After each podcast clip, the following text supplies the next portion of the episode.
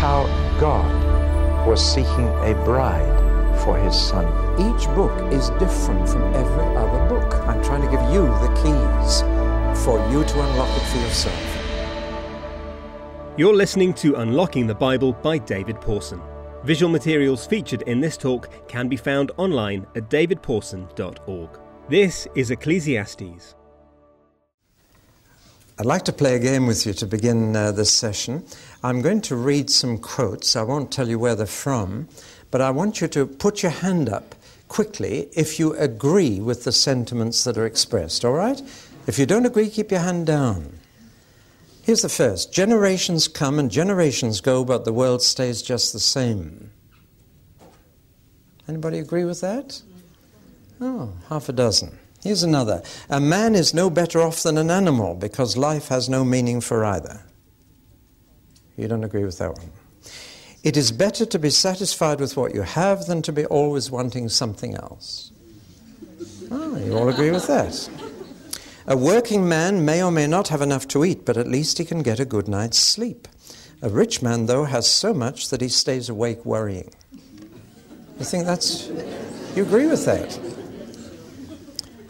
Don't be too good or too wise. Why kill yourself? But don't be too wicked or too foolish either. Why die before you have to?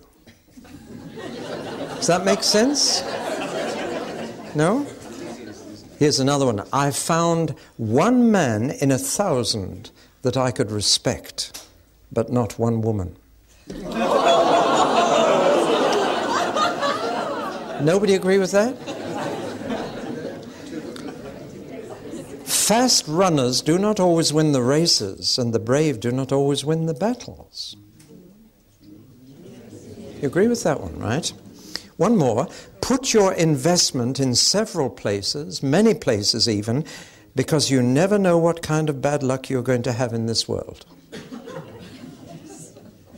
You're not sure about that?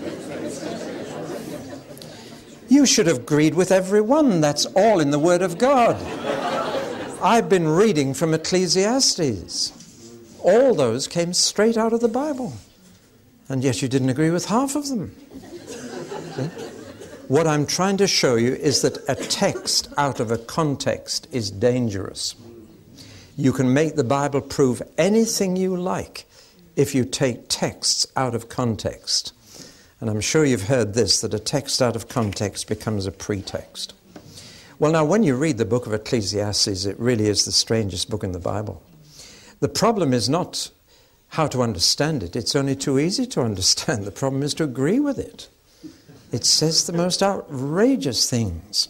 It's too easy to understand. It doesn't sound like the Word of God at all. It sounds more like those little slips of paper you get out of Christmas crackers, you know, sort of homely bits of wisdom. In fact, it doesn't sound much different from, for example, Alfred Lord Tennyson, whose uh, centenary of death it was last year. I just picked things at, random out of his uh, poems, "Tis better to have loved and lost than never to have loved at all." For men at most differ as heaven and earth, but women worst and best as heaven and hell. Authority forgets a dying king, knowledge comes, but wisdom lingers, because right is right to follow right were wisdom in the scorn of consequence. What's the difference between Alfred Lord Tennyson and Ecclesiastes? Not much difference at all, is there, when you look at both? In fact, the book of Ecclesiastes has a very contemporary ring. It's full of isms. I'm always wary of isms. Anything that ends in ISM, a little red warning light goes on in my brain. There are only two isms I'm happy with baptism and evangelism. But apart from those isms, all the other isms really give me the willies. They become obsessions with people. And here are some of the isms I've found in Ecclesiastes fatalism. Whatever will be, will be. Existentialism. Live for the present moment. Who knows what the future is? It's there. Chauvinism. Well, I read one or two statements out that are clear chauvinism. Hedonism. Living for pleasure. Eat, drink, and be merry. Cynicism. There's a lot of cynicism in the book of Ecclesiastes, and that seems to me the mood of our age. We live in a very cynical age. that cannot believe good things of people, that always believes there's something wrong or something bad in motives behind good acts. We're a very cynical people. And the general impression is one of pessimism, a gloomy view of life. It really is quite depressing, in a sense, to read Ecclesiastes. Here is a man who has reached the end of life and is disappointed, disillusioned, and hopeless. I say reach the end of life because it's very easy to tell how old an author is by what he writes. We've just read the Song of Songs and studied. How old was Solomon when he wrote that? When he extolled the love with this girl. I mean, he was quite young. But when you read the book of Proverbs, which he also wrote, he says, Now, son, watch the women. now, how old is he now? You see, he's middle aged, isn't he? He's trying to stop his son doing the same things he did. I remember once hearing a girl say to her mother, What did you do at my age that makes you so worried about me? Which is a most devastating question. So when Solomon says, you know, watch the women, son, that's a middle aged man. But here in Ecclesiastes, remember your Creator in the days of your youth, before the teeth are few and the eyes are dim and the legs shake. How old is he? He's very near the end of life. He's reaching his long home, as he calls it. And he's looking back on life and he's desperately disappointed, disillusioned, and depressed with what he's done about it or with it. And these insights in this book are the result of his observations. Uh, he keeps using the phrase, I saw, I saw, I saw. And he observed life, he watched people, and he came to certain conclusions, which he includes here. Now, this does not mean that God sees life as Solomon sees it. That's very important. And that's why you don't just quote texts from Ecclesiastes as if God is saying it. We've got to ask why God put it in the Bible, but nevertheless. So here we have Solomon, and he gives himself a title, in Hebrew, Kohelet. What does it mean? It's sometimes translated preacher, or philosopher, or lecturer. I think the nearest translation would be speaker, particularly because we use this word for the one who presides over the debates in the House of Commons. And this old man is presiding over a debate, but the debate is going on in his mind. And uh, like every good speaker, he allows the pros and the cons to have equal speech. And he listens to a negative thought in his mind then a positive. And the debate is about the motion life is worth living. And he cannot decide whether his life has been worth living or not. And he keeps listening to the pros and the cons, the yeas and the nays, trying to decide whether the motion is carried or defeated. Now, it's awful to reach the end of life and to be, to be debating that question because you only get one bite of the cherry. You only get one chance to live. Yesterday has gone. You can't have it back again. You only get one time around. And to get to the end of life and feel that you've missed it, that's terrible. It explains the midlife crisis many men have. They, they often reach their goals in their 40s, and they get to the top and look around and there's nothing. What's it all been for? What's it all been about? And many men in middle years try and start all over again and they trade in the family saloon for a sports car and they trade in the wife for a later model and they, you know, they, they go crazy because they feel, I've missed it, got to start again. And second and third marriages trying to capture life, trying to make the most of it before it's gone. It's a very, very common problem. All right, well, Solomon is debating what are we here for? What's life all about? Is life worth living? How can we make the most of life? And that's probably the most important question any human being can ask. Precisely because we only get it once.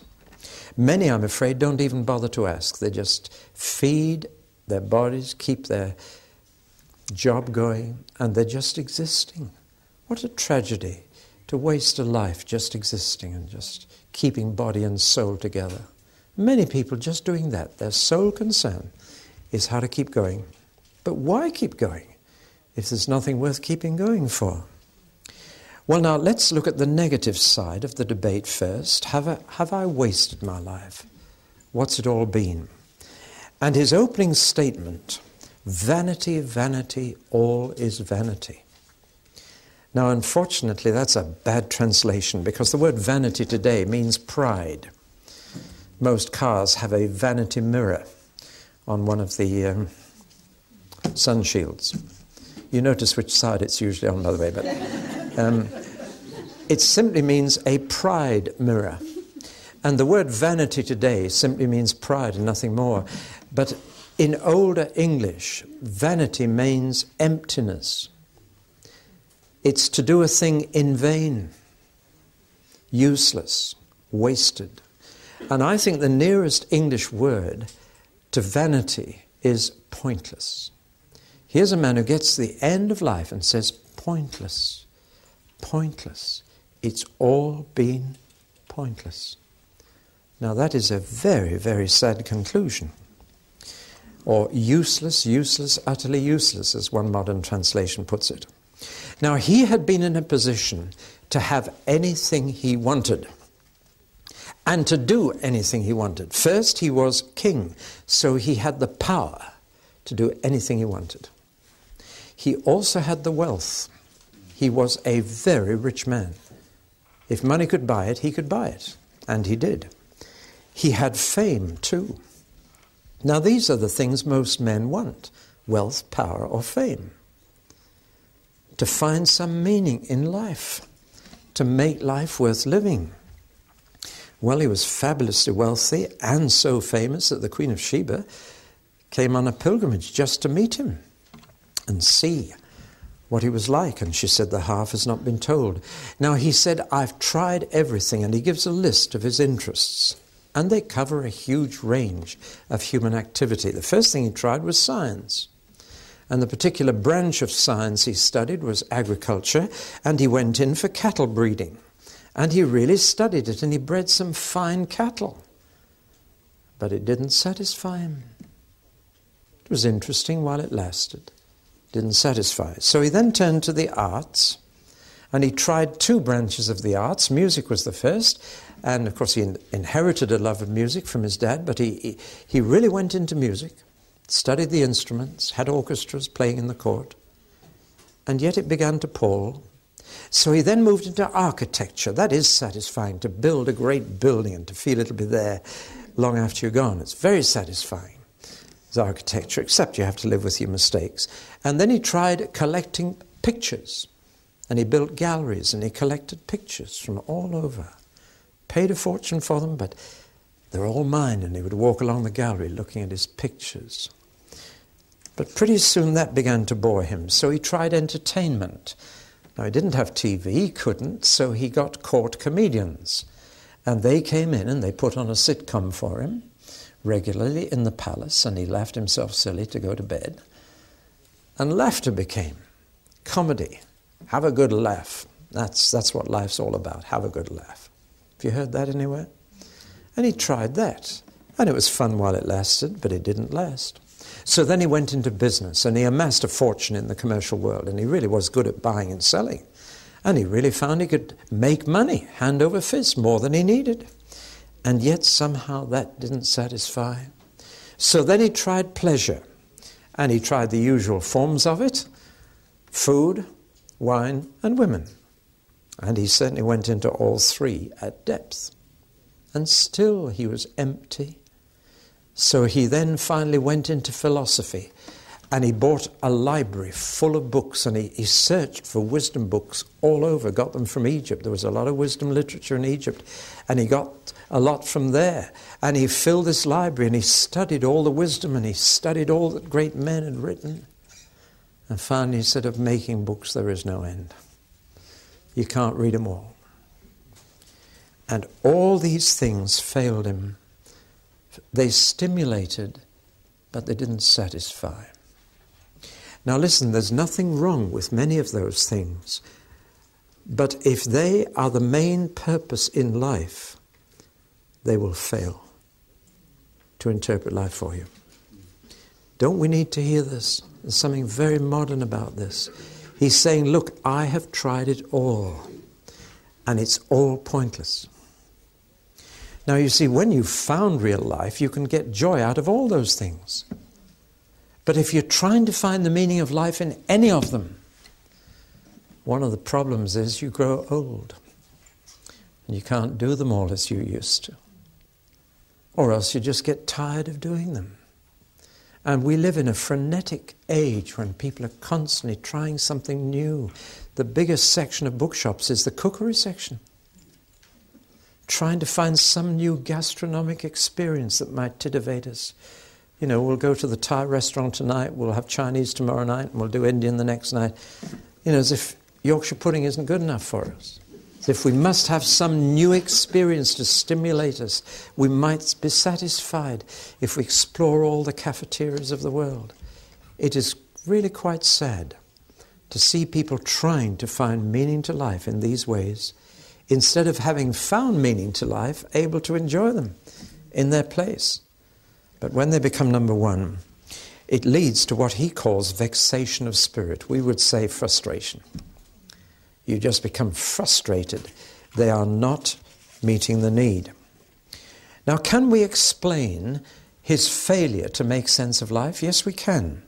He has tunnel vision. He has observed too much and seen too little. Now, tunnel vision is when you can only see a part of what normal sight can see. You only see a bit of the picture. And Solomon had tunnel vision here in two ways he was limited. First of all, everything he saw was under the sun. Favorite phrase of his I saw under the sun. And if you never lift your eyes above the sun, if all you can see is what's under the sun, you will never understand the meaning of life. I think the saddest people my wife and I have met recently were out on the Costa del Sol. People who'd had a, a lovely fortnight's holiday in Spain and sold up here to retire there and live under the sun. That's about all you can do out there. No wonder Eldorado was such a flop because life is a flop out there. And we met these sad people who can't afford, can't sell their villa now, and they can't afford to come back. They're stuck under the sun for the rest of their existence. Now, you see, life can't be lived under the sun you need a much higher perspective. If all you see is under the sun, you don't see what life is all about. And the other limitation to his observations was he only looked at this life. He never mentions the next. Now, if your vision is limited to this earth and this life, you will never understand what life is all about or what makes it worth living. You need the perspective of God outside these limits. Both limits in space and time give you too little a view of life. It's only when you see life under heaven, and in the light of heaven's perspective, and this world in the light of the next, that you begin to see what life is all about. You follow me? And this was his tunnel vision. And this led him to negative thinking.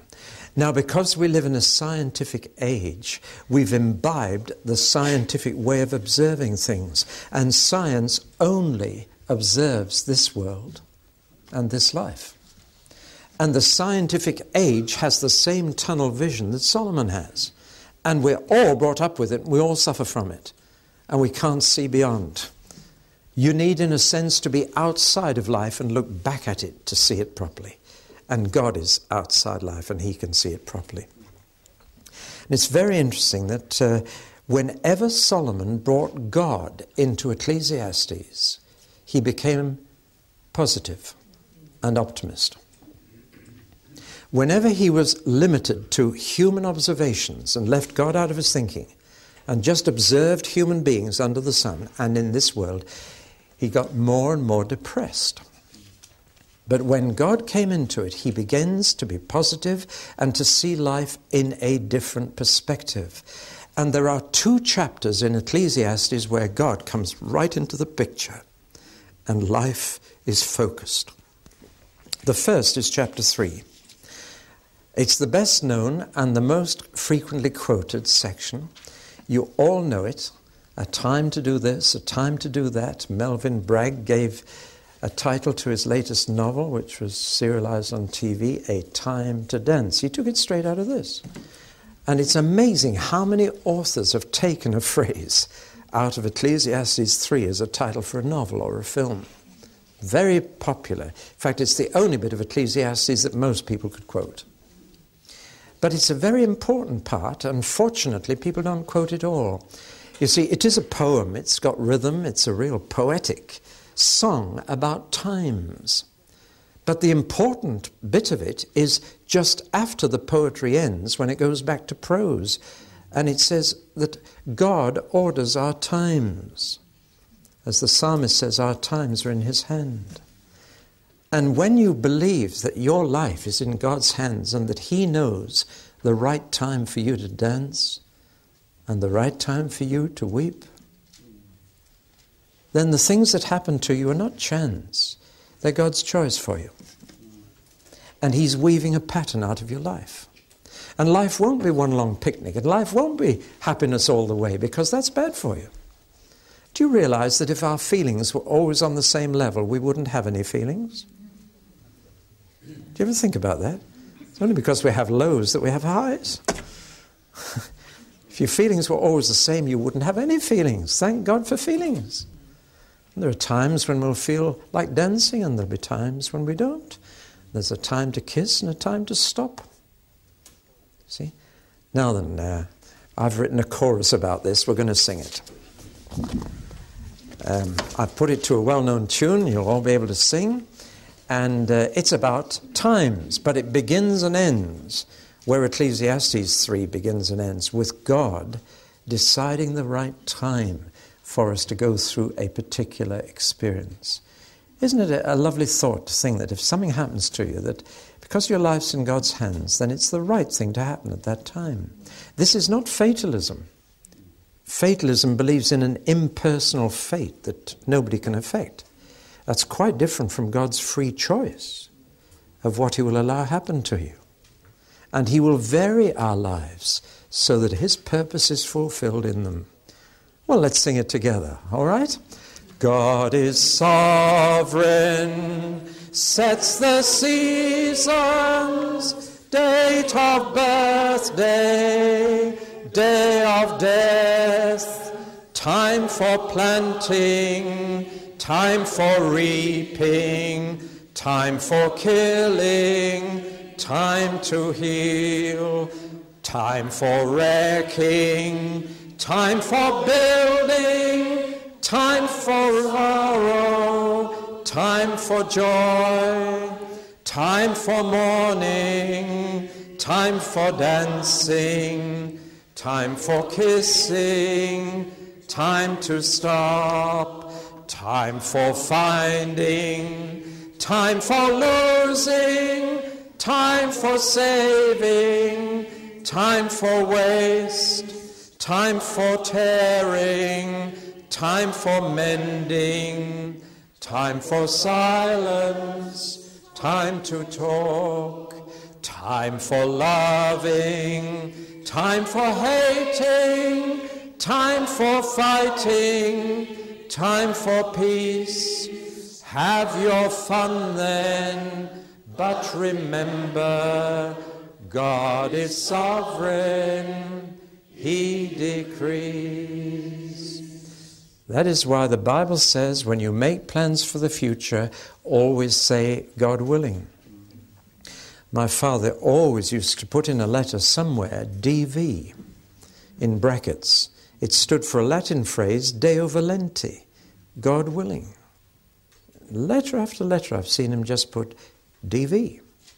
I'll be with you next week. DV. That's a person who knows that our times are in God's hands. And actually, all the plans you may make may come to nothing because God has other plans for you. And uh, that's a positive note. It's not fatalism, it's not saying whatever will be, will be. Because God can change his plans. There's no doubt that God changes his mind. He repents. The Bible says that. He interacts with our attitude to Him. If we change, He does. If we repent, He does. And time and again, you find people like Moses changing God's mind for him and pleading with him. God is not just a, a, mechanical force, getting it all laid out. He's a person and He's interacting with us. And as we interact with Him, He can change the times. He can give you a time of dancing when you expected a time of weeping, and He can do the opposite. That's the first chapter in which God comes and things become positive. And what He's saying is there can be a pattern to life, and God can set the pattern and God can make sure His purposes for your life are fulfilled. Another favorite saying of my father was uh, Life is long enough to live out God's purpose, but it's too short to waste a moment. Huh? Well, that's what he's saying in Ecclesiastes 3. Our times are in His hand. And He will decide, not in an arbitrary predestination kind of way, but He will decide what is best for us in the next time, next part of our life. Isn't it good to have somebody looking after us like that? And to know that if the next part of the road is tough and unhappy, well, He has decided that's going to be for our good, and He has brought it, and He will see us through, and our character will be formed by that for our future blessing. See, this is where the longer view of happiness in the next world really makes a lot of difference really does. See, this world is so brief and so fleeting. Uh, I've got a theory as to why. When I was 20, one year was a 20th of my memory. When I was 40, one year was a 40th of my memory. When I was 60, one year was a 60th of my memory. Next week I'm 63, so one year is a 63rd of my memory. And so that's my theory. Life gets compressed in your memory. And it seems to go quicker and quicker and quicker, doesn't it? It seems no time at all since we were last here videoing. And I've had two conferences here since then. One or two of you men came to our men's conference in January. But life just rushes by. But we've got all eternity to benefit from what we've learned in this life. All eternity to enjoy the good things of God without all the hassle. We've got everything to live for. The other chapter, which has a strong sense of the presence of God in it, is, of course, chapter 12. And chapter 12 really is worth reading to you because uh, it's written by this old man. And I do want to read it because it's such a good description of old age. And since I'm now one foot in the grave and the other on a banana skin, it's good to read chapters like this. Listen to it. Young man, he says, I'm starting in chapter 11, verse 9, because, oh, these chapter divisions are so messed up, aren't they? I wish we could all have a Bible without chapter and verse numbers in it. We'd really know the Bible then. No, I'm going to begin with, chap- with chapter 11, verse 7. It's a wonderful thing to be alive. If a person lives to be very old, let him rejoice in every day of life, but let him also remember that eternity is far longer and that everything down here is futile by comparison. Young man, it's wonderful to be young. Enjoy every minute of it. All, do all you want to, take in everything, but realize that you must account to God for everything you do. So banish grief and pain, but remember that youth, with a whole life before it, can make serious mistakes. Don't let the excitement of being young cause you to forget about your Creator. Honor Him in your youth before the evil years come when you'll no longer enjoy living. It will be too late then to try to remember Him. When the sun and light and moon and stars are dim to your old eyes, and there is no silver lining left among the clouds. For there will come a time when your limbs will tremble with age, and your strong legs will become weak, and your teeth will be too few to do their work, and there will be blindness too. Then let your lips be tightly closed while eating, when your teeth are gone. And you will wake at dawn with the first note of the birds, but you yourself will be deaf and tuneless with quavering voice. You will be afraid of heights and of falling a white haired, withered old man dragging himself along. without sexual desire, standing at death's door and nearing his everlasting home as the mourners go along the streets. Yes, remember your Creator now while you are young, before the silver cord of life snaps and the golden bowl is broken, and the pitcher is broken at the fountain, and the wheel is broken at the cistern, and the dust returns to the earth, and the spirit returns to God who gave it. All is futile, says the preacher. All is futile. But then, because the preacher was wise, he went on teaching the people all he knew. And he collected proverbs and classified them. For the preacher was not only a wise man, but he was a good teacher. He not only taught what he knew to the people, but he taught them in an interesting manner. The wise man's words are like goads that spur to action, they nail down important truths. Students are wise who master what their teachers tell them. But, my son, be warned, there is no end of opinions ready to be expressed. Studying them can go on forever and be very exhausting. Here is my final conclusion Fear God and obey His commandments, for this is the entire duty of men. For God will judge us for everything we do, including every hidden thing good or bad. What a message for young people. Now, just notice what he says. Number one, he says, Remember. Remember God. Remember Him. And what he's admitting is, I forgot Him. And of course, that's why Song of Songs doesn't mention God. When he was so young and so much in love, he forgot all about God. He only thought about this girl. He says to young people, just remember God while you're young, before it's too late. Second, he says, fear God. Not only don't forget him, but fear him. The wisdom literature of the Bible constantly says it's the fear of the Lord that is the beginning of wisdom. The Bible will not make you clever, but it will make you wise. Now, if you're clever, you'll make more money, but if you're wise, you'll make more of life. Would you rather be clever or wise? Well, one of the first steps in wisdom is to be more afraid of God than anything else. amazing what people are afraid of. They're afraid of AIDS, they're afraid of redundancy, they're afraid of all sorts of things. But I tell you, if you fear the Lord, you're not afraid of anything or anyone else. That's a big fear, and big fears cure little fears. Why should we fear the Lord? Precisely because He's going to ask for an account of what you did with the life He gave you. And the fear of Him saying, You messed it up, is a healthy fear. And it's important to fear God. It's one of the biggest motivations to live right. Be amazed how many comments I've had for writing that book. We live in a generation where even people inside the church don't want to hear a thing about that. And yet, God said, or Jesus said, to born again believers, don't fear those who can kill your body. Rather, fear him who can throw body and soul into hell. And if people outside the church don't fear God, that's because people inside don't either. Fear is contagious. And when people inside don't fear the Lord, people outside have no fear of Him at all. They think He's a nice old guy who wouldn't harm a fly. They're utterly wrong. So remember God, fear God, and obey God. I was in uh, a millionaire's home in Dallas, Texas, and the father in the home had bought his daughter a Toyota car to go to school in. She'd had it 18 months. And this happened while I was there. She walked home and she told her father that the car had broken down.